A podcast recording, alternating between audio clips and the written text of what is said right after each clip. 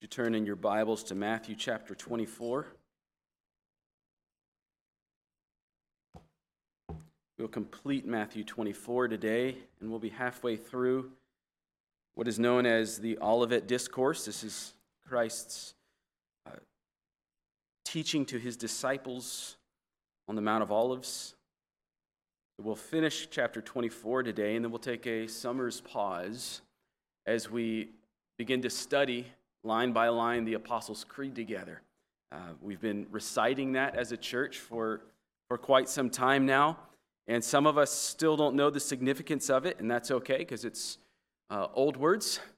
And our hope is that as we study it together and we see where all of this comes from in Scripture, we'll, we'll remember how important it is to, to unite ourselves with the church historical in the confession of who Christ is and what he's accomplished for us. So we're in Matthew chapter 24. Today we'll finish up, and we're going to start in verse 36. That's page 829 in the Pew Bible if you'd like to follow along. And if you're new with us, just keep it open because we will be verse by verse going through this text today, and you'll, you want to be able to see it with your own eyes. Matthew 24, verse 36. But concerning that day and hour, no one knows, not even the angels of heaven, nor the Son, but the Father only. For as were the days of Noah, so will be the coming of the Son of Man. For as in those days before the flood, they were eating and drinking, marrying and giving in marriage until the day when Noah entered the ark.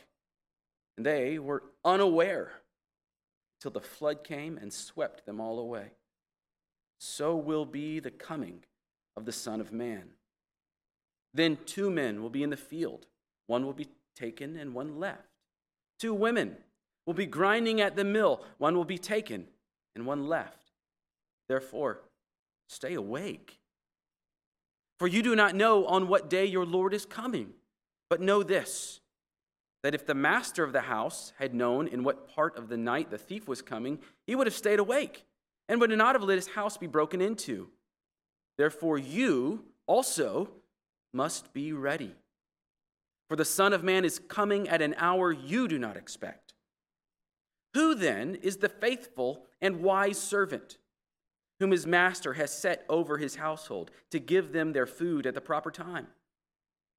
Blessed is that servant whom his master will find so doing when he comes. Truly, I say to you, he will set him over all his possessions. But if that wicked servant says to himself, My master is delayed, and begins to beat his fellow servants and eats and drinks with drunkards, the master of that servant will come on a day when he does not expect him, and at an hour he does not know, and will cut him in pieces and put him with the hypocrites. In that place, there will be weeping, gnashing of teeth. This is the word of our Lord Christ. You may be seated.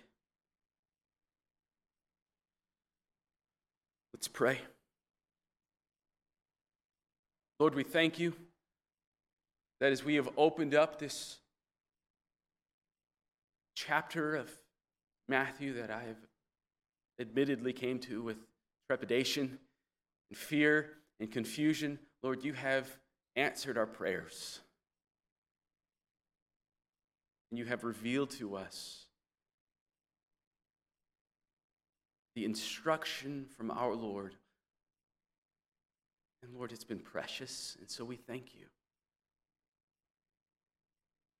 Thank you that every bit of your word is profitable for us. That what seems like obscure prophecy, when we look closely,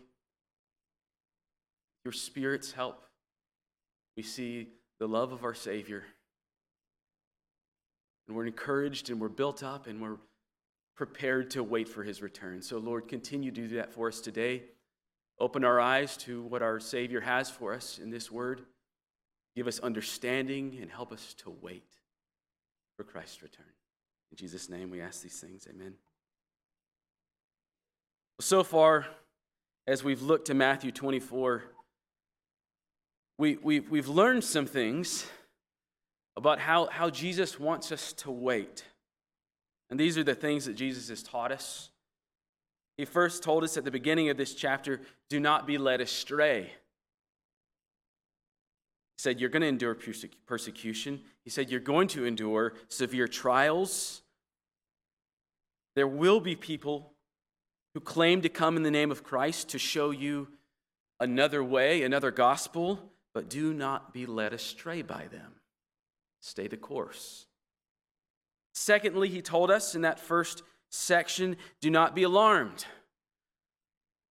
There would be many things to be alarmed by, but don't be. God is in control. When, when it feels like things couldn't possibly be worse, they will get worse. And yet we are to remember that God is still sovereign over all that will take place in the course of history. So we, as his people, shouldn't be panicky, shouldn't be anxious or alarmed. Last week we saw that God takes extraordinary care for the elect. That's the third thing he has shown us. We, as, as God's children, adopted into his family through Christ's work, we are his children. We are under the Father's care. And finally, the Lord showed us last week that his word is trustworthy. The word of Christ is trustworthy. No matter what happens, Jesus' word is sure. Everything that he tells us, he tells us because we need to hear it. In John's gospel, Jesus says that everything he says, he says because the Father tells him to say these things. We can trust him. We trust the Lord's word. And all of that we saw, we've seen over the last few weeks, all of that was particularly relevant to the disciples who Jesus was speaking to here, because in their lifetime, they would endure everything that Jesus had predicted. There would be false teachers, and there were. There were false Christs as well. There was persecution. There were Christians in the disciples' time who were flogged and tortured and brought before courts and crucified. And just as Jesus said, there was a great time of tribulation in Jerusalem when the city was judged by God for rejecting Messiah. Everything that Jesus prophesied would happen in the lifetime of the disciples happened. And so we, we, we see, we can understand that heeding Christ's words was necessary for these men to endure those trials and remain in the faith. And as we saw, those warnings and encouragements from Jesus were relevant to us as well. They're not just uh, bits of history that we study, these things that Christ said to his disciples, they're profitable for us. Jesus is defining in Matthew 24, in this discourse, Jesus is defining how we are to live as we wait for his return.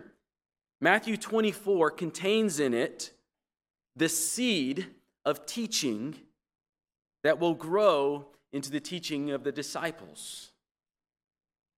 All of this instruction that Jesus gives his disciples here in Matthew 24, the disciples we see giving to the church when you read the epistles. How, how we live now while we wait for Christ to return is very much the Christian life. This is a massively important chapter for the church. And its relevance is very much in view this week as well. In this morning's text, Jesus shifts the context of the teaching a little bit. So he's shifting from kind of a mix of the things that will occur in the lifetime of the disciples and future things to, to particularly focusing on future things. The, the talk this week moves to Christ's return. And here's what we see. Here's what we'll see in this morning's text. The day of Christ's return is unknown, and it will come unexpectedly. Therefore, Christ's followers must be alert, they must be ready, and they must be faithful. So let's make that personal. We don't know when Jesus is going to come back. He will come unexpectedly. We're expecting him. And as Christ's followers, we are to expect him, but he will come unexpectedly. And so we should be alert. We should be ready. And we must be faithful while we wait. All right, so, so what we're going to do this, this week is simply go verse by verse through this instruction from our Lord. We'll start with verse 36. It seems like an appropriate place, where we find here in verse 36 the time of Christ's return is unknown. Look again at verse 36. But concerning that day and hour, no one knows, not even the angels of heaven, nor the Son, but the Father only. So when Jesus says that day, he means the day of the Lord, what is known as Judgment Day. It's, it's the day when King Jesus returns to judge the living and the dead, as we confessed. Concerning that day and hour, no one knows when it is. So, in, in the context of, of Matthew 24 as a whole, that day is, is compared to the, to the day that there would be signs leading up to. So, so in verse 15, speaking of the coming destruction of the temple, Jesus said, When you see the abomination of desolation spoken of by the prophet Daniel standing in the holy place, flee to the mountains. When you see this happening, you need to leave Judea. So you have specific instruction concerning something you see. But concerning that day, you see the, the juxtaposition here? Concerning that other day, the day of the Lord, nobody knows when that's coming. There aren't any signs for when that's coming. The timing of that day is unknown. The, the highest ranking angels in heaven are not privy to that information. Not even the Son knows when he's coming back. This knowledge, Jesus says, belongs to the Father only. Now, the idea here, what Jesus is communicating for us, is that the timing is unknown. And we could just leave it at that and move on. But before we do, I need to take a brief pause because, well, if you think about it, if you even take just a moment to, to process what Jesus just said, this is kind of a difficult issue theologically, isn't it? After all, Jesus is God, isn't he? And if he's God, then how can there be something that the Father knows, but Jesus the Son doesn't know? That would make him not all knowing and less than God. So, to answer this quandary, we, we, we have to ask well, what does Jesus mean by the Son here? There are a few ways that we see Matthew use the Son as he um, writes this gospel, led along by the Spirit, in a few ways that Jesus himself speaks of himself as the Son. The first place we see the Son, or a Son, is, is when Jesus is born. He's born as the Son of Mary. The second place where we observe some sort of sonship is in his baptism.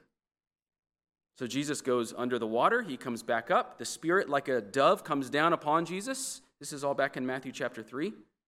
Spirit comes down upon Jesus, he anoints Jesus.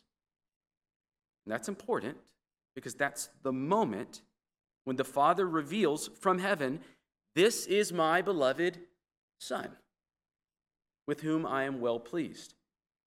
In that sense of Jesus' sonship, He's being revealed as the anointed one, as the Messiah.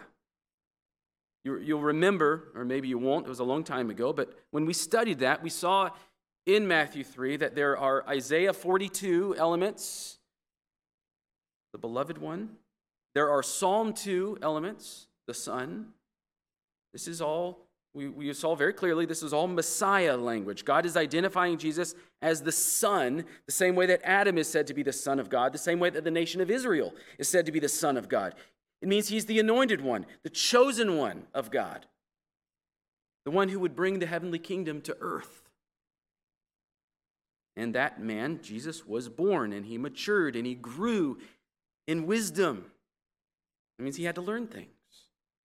And he grew in stature and he hungered and he thirsted and he had human emotions. The Son, the Messiah, is and was fully human. And as a human, there would certainly be things he did not know. Matthew has already told us, Jesus told us, he didn't even know who would sit at his right hand and at his left. It makes total sense then that he, he wouldn't know when he was returning.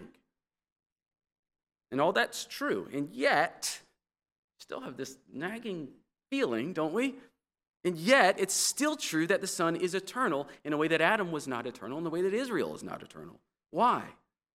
Well, at the end of Jesus' ministry, when he says, All authority in heaven and on earth has been given to him, he commands his, uh, his apostles to baptize new disciples in the name of the Father and in the name of the Son and in the name of the Holy Spirit. The Son there, remember, we're trying to answer what is the Son? What does he mean here? The Son there at the end of Matthew is being revealed to us as possessing equality with the Father and the Holy Spirit. In other words, he is a man, but he is God. So, what does Son mean here? Well, it means both the incarnate Son and the eternal Son. They're the same person.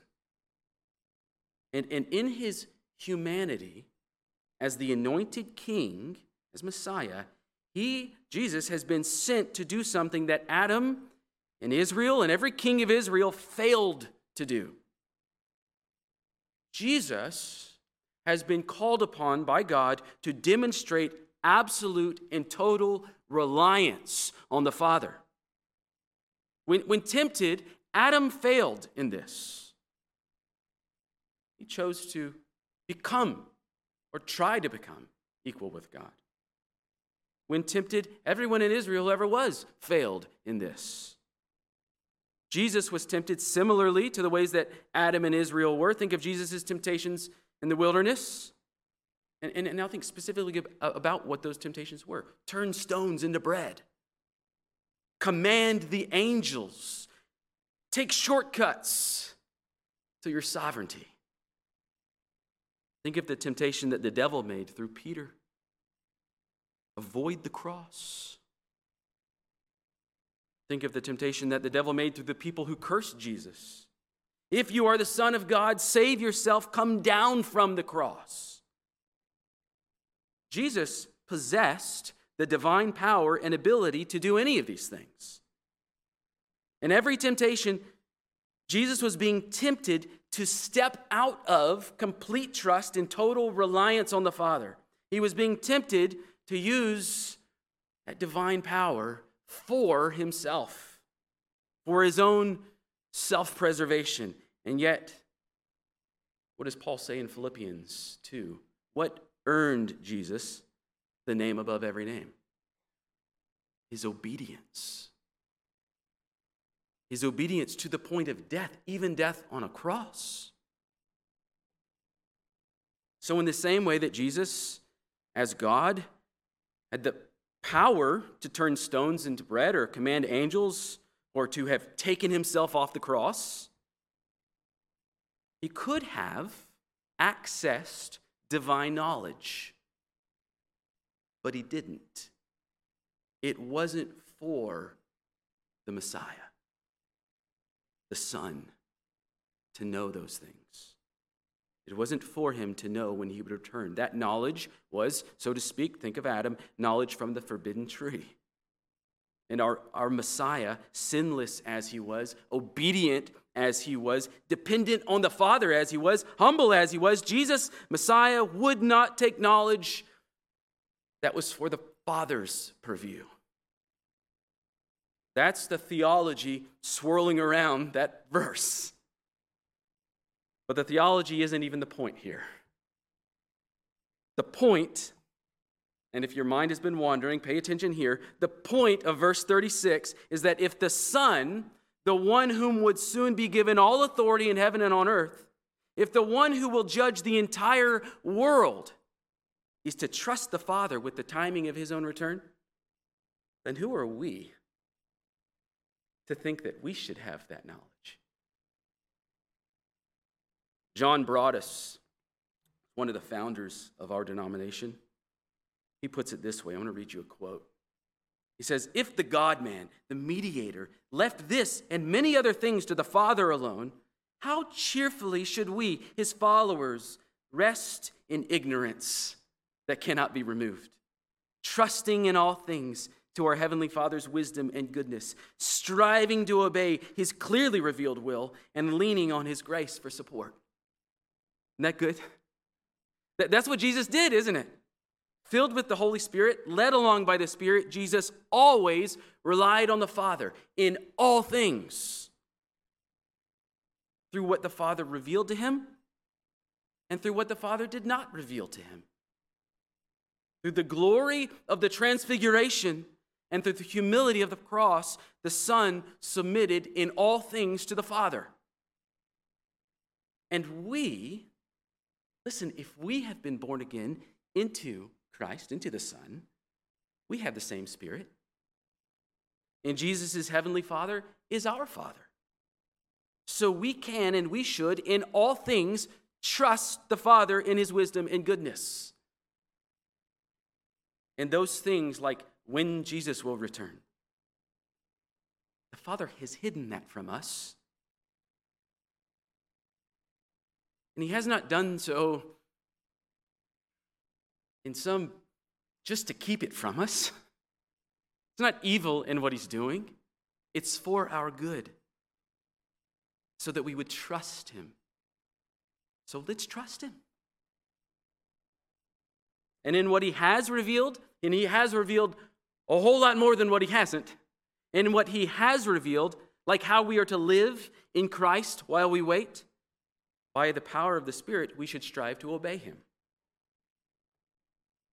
The second thing that Jesus shows us, so the first thing is that that timing is unknown, and that's okay, all right? The second thing that Jesus shows us is that when he does return, the world won't be expecting it. And he uses a comparison to the Genesis flood to get that point across. See the comparison in verses 37 through 39. For as were the days of Noah, so will be the coming of the Son of Man. For as in those days before the flood, they were eating and drinking, marrying and giving in marriage, until the day when Noah entered the ark. And they were unaware until the flood came and swept them all away. So will be the coming of the Son of Man. The them in this passage, that's an important pronoun. The them is the world. The world likes the pronoun they, them. the, the them in this passage is the world, those, those who were not set apart by God. He, he's talking about those who were taken by the flood, taken in judgment. All right, so the world at that time was clueless as to the coming judgment of the Lord. So when you read the Genesis narrative in the Bible, you don't see what some of the mythology surrounding that has come up with. That they were laughing at him and carrying, you know, that people were surrounding. You just see God's command to Noah, Noah obeying, and then judgment. It's not like the storybooks. It's it's the Bible, it's God's word. The world was clueless as to the coming judgment of the Lord. They, they were carrying on as if there was no judgment coming, they weren't expecting judgment. And even when judgment comes, it will be so swift that the world won't be able to prepare. So the future judgment, the world's it will be will be swift. How swift will it be? Look at verses 40 and 41. Two men will be working in the field, one is taken. Then in verse 41, Two women are grinding grain at the mill, one is taken. This taking here, you should hear echoes from Psalm, the psalm that, uh, that Mark read for us. This taking is taking in judgment. Right? That's what those who are taken are taken in judgment, much like the flood that swept the, the world away. The judgment takes them away. In the flood, the people of the world were living their life as if there were no concerns and they were swept away. At the return of Christ, people will be carrying about their business, and in the blink of an eye, judgment will come and they will be taken away. Before the flood, Noah was warned, wasn't he? He was set apart and he was warned of the coming judgment. And he was given instruction, very specific instruction, on what he should do while he waited. And Noah heeded the warning, he obeyed. He heeded the warning, and while he waited, he was faithful to the Lord. He obeyed the Lord, and he was preserved through the judgment. And what Jesus is getting at here is that our response to this warning should be like Noah's response. We should trust that what the Lord says is true. He is returning. And we should obey what he says to do while we wait. And we don't have to look far for what he says to do. The next three commands are in the next few verses. It says to be awake and be ready and be faithful. That's who we're supposed to be. That's what we're supposed to be up to while we wait. Be awake, be ready, be faithful.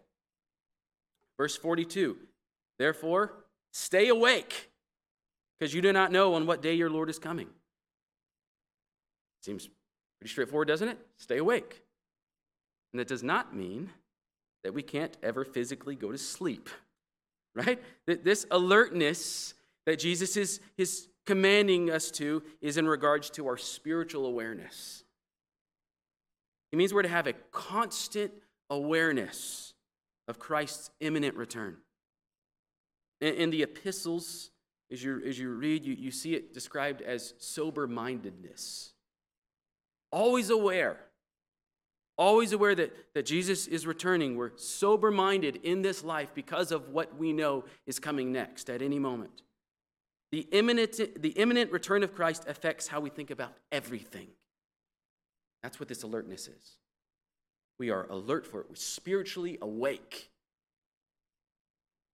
One of the ways that we see in the New Testament that we practice spiritual alertness is through prayer. Look at how the Apostle Paul encourages the Ephesian church to be alert. I'm, gonna, I'm, looking at Ephesians chapter 6. You don't have to flip there. You're welcome to. I'll, I'll put it on the screen for you. Ephesians chapter 6, verses 16 through 20. This is Paul talking about the, the, the hidden reality of the Christian life. In all circumstances, he says, take up the shield of faith with which you can extinguish all the flaming darts of the evil one and take the helmet of salvation and the sword of the Spirit, which is the Word of God, praying at all times in the Spirit with all prayer and supplication. To that end, keep alert. There it is. Do you see it? Keep alert. Stay awake. Keep alert with all perseverance. To stay awake, stay spiritually awake the rest of your life.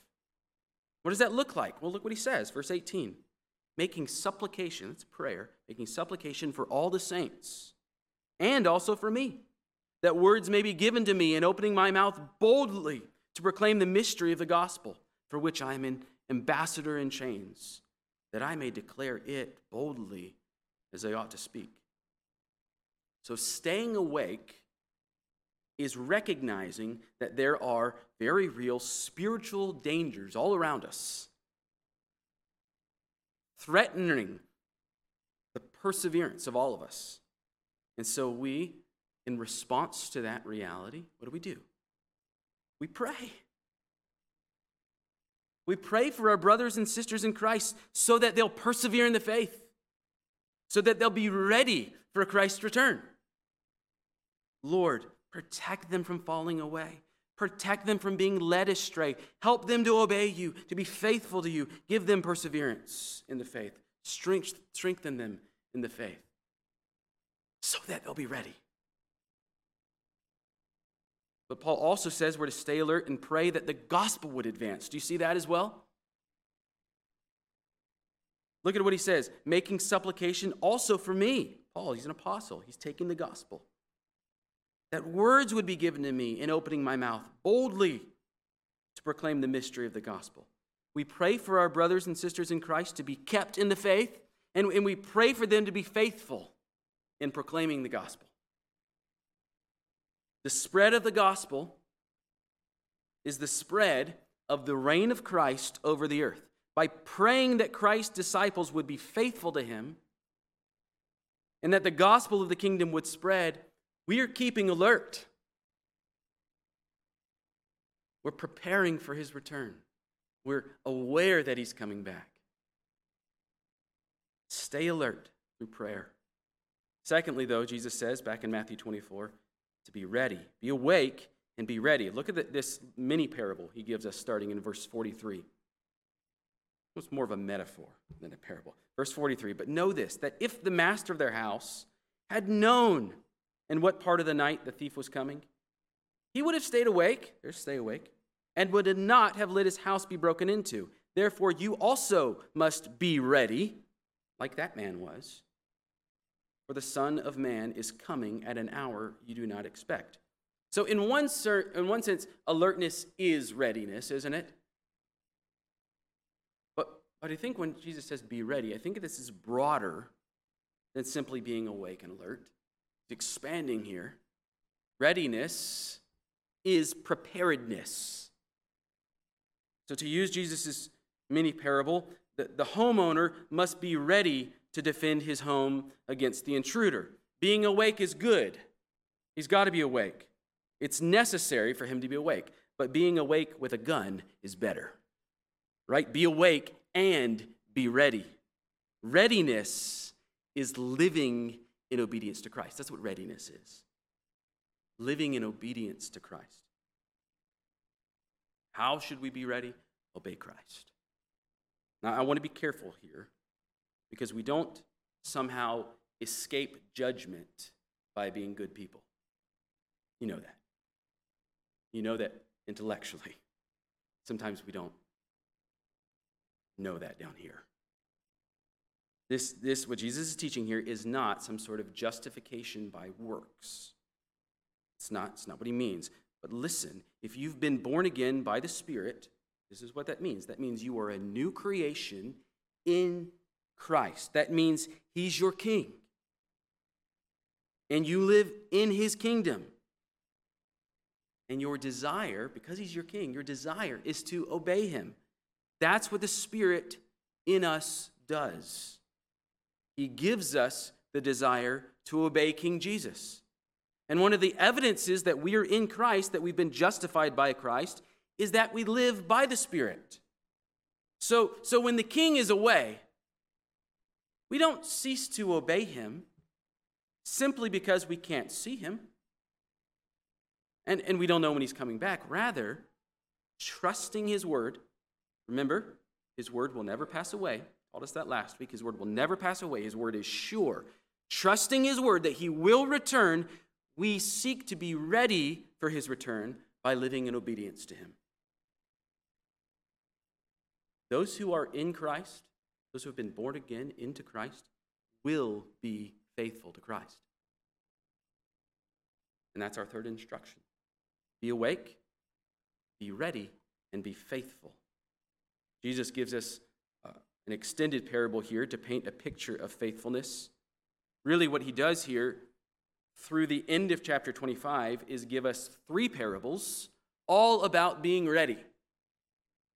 The other two will, will come in the fall for us, but the first is here to, to whet our appetite, and it's at the end of our text. And we find here in this parable a comparison between a faithful servant and an unfaithful servant. It begins in verse 45. Who then is the faithful and wise servant, whom his master has set over his household to give them their food at the proper time. So, so the master leaves his servant in charge of the household, in charge of the ones that he loves. And he is to care for those whom the master loves, his household, in addition to the other servants. This is, a, this is an important responsibility. The faithful servant is the one who does that. Pretty simple. Look at verse 46. Blessed is that servant whom his master will find doing so doing when he comes. Truly I say to you, he will set him over all his possessions. So, so no matter when the master returns, he's going to find the faithful servant being faithful. Why? Does that servant happen to get lucky? And the master just happened to return on a day when he wasn't beating everyone? No, look, he is the he's a faithful servant. His heart's desire is to please the master.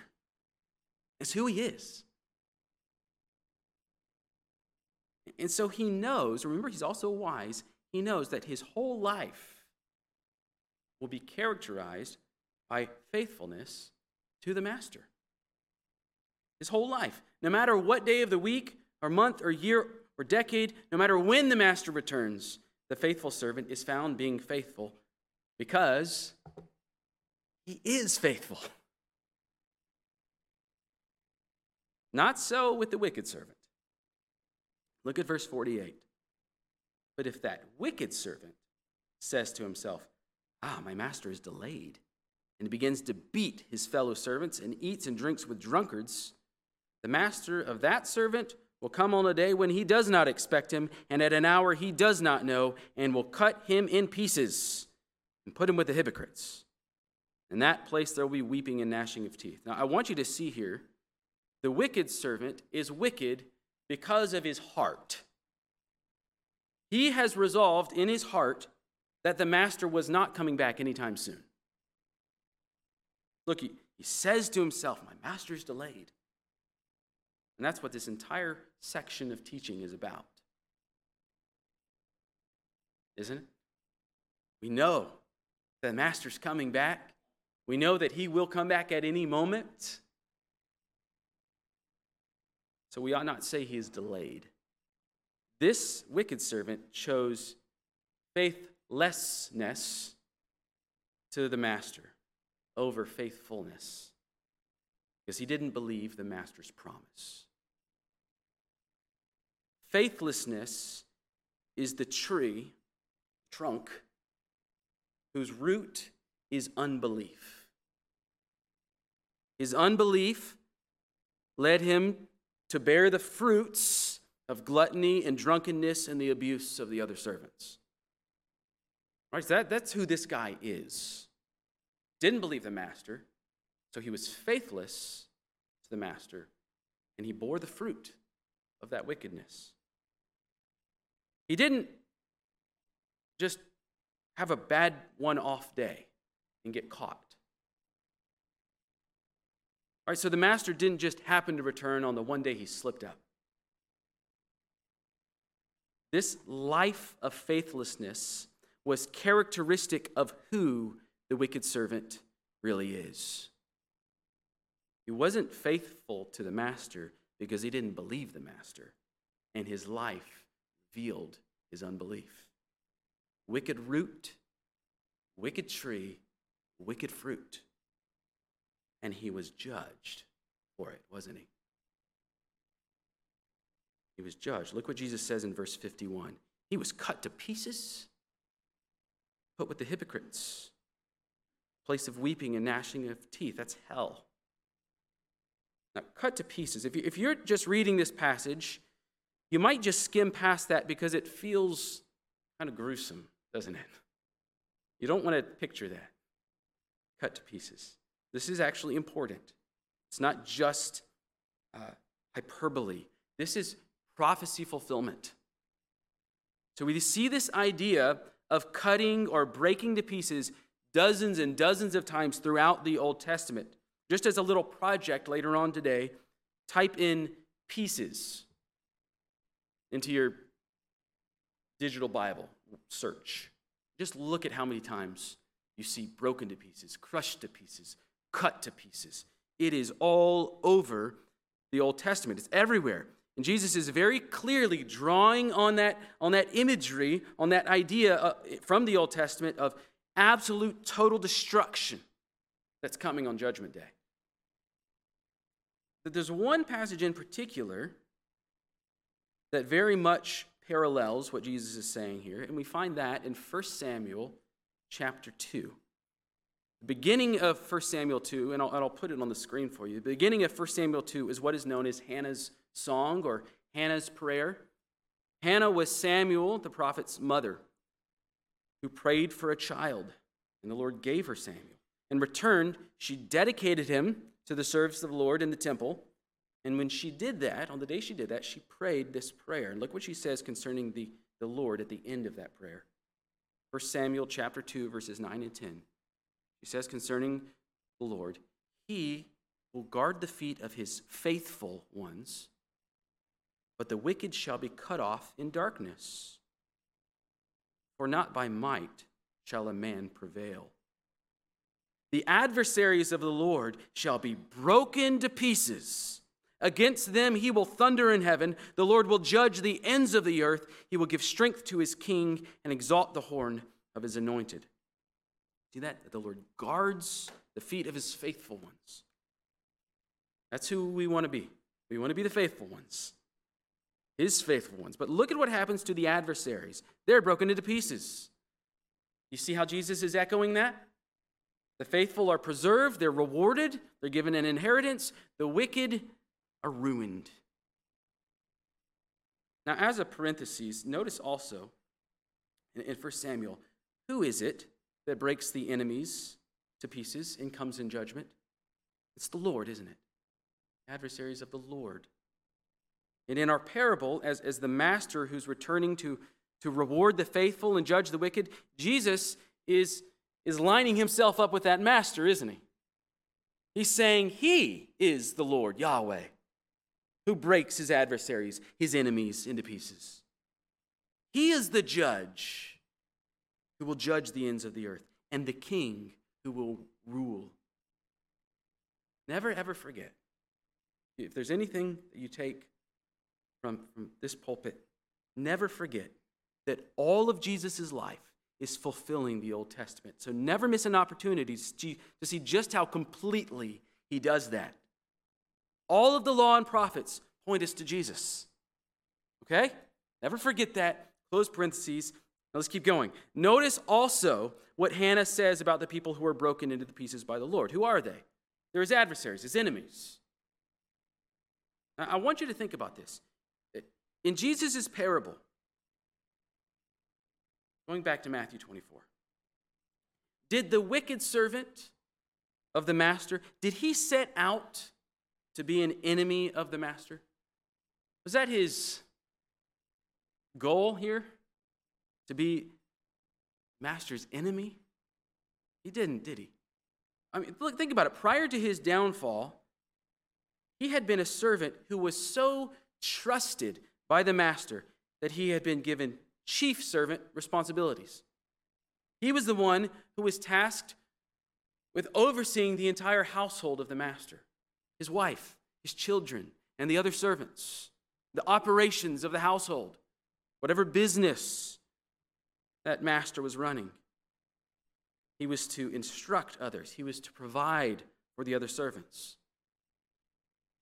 So I don't think it was his, his goal in life to make himself an enemy of the man who he relied on. And when he broke faith with the master, he didn't say, I hereby declare myself an enemy of my master. He simply said, Master's delayed. That's all he said. My master's delayed. He still, at least in his mind, he still considers the master the master, doesn't he? He calls him that. The master is delayed. Still thinks of him, even if only in name, he still considers him Lord. And yet, when judgment comes, when the Lord returns, this servant, whom the entire household was entrusted to, is judged as if he is the worst of the master's enemies. Let me just bring this down for you. If like the wicked servant, if you say Jesus is Lord, and yet your life says he's not, listen, your life is telling the truth. Your lips are just making noise.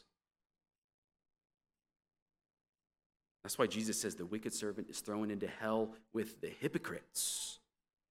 To say Jesus is Lord, and then to live like he's not, that's hypocrisy. It's pretending to be the Lord's servant when in reality you serve some other master. So if that's you,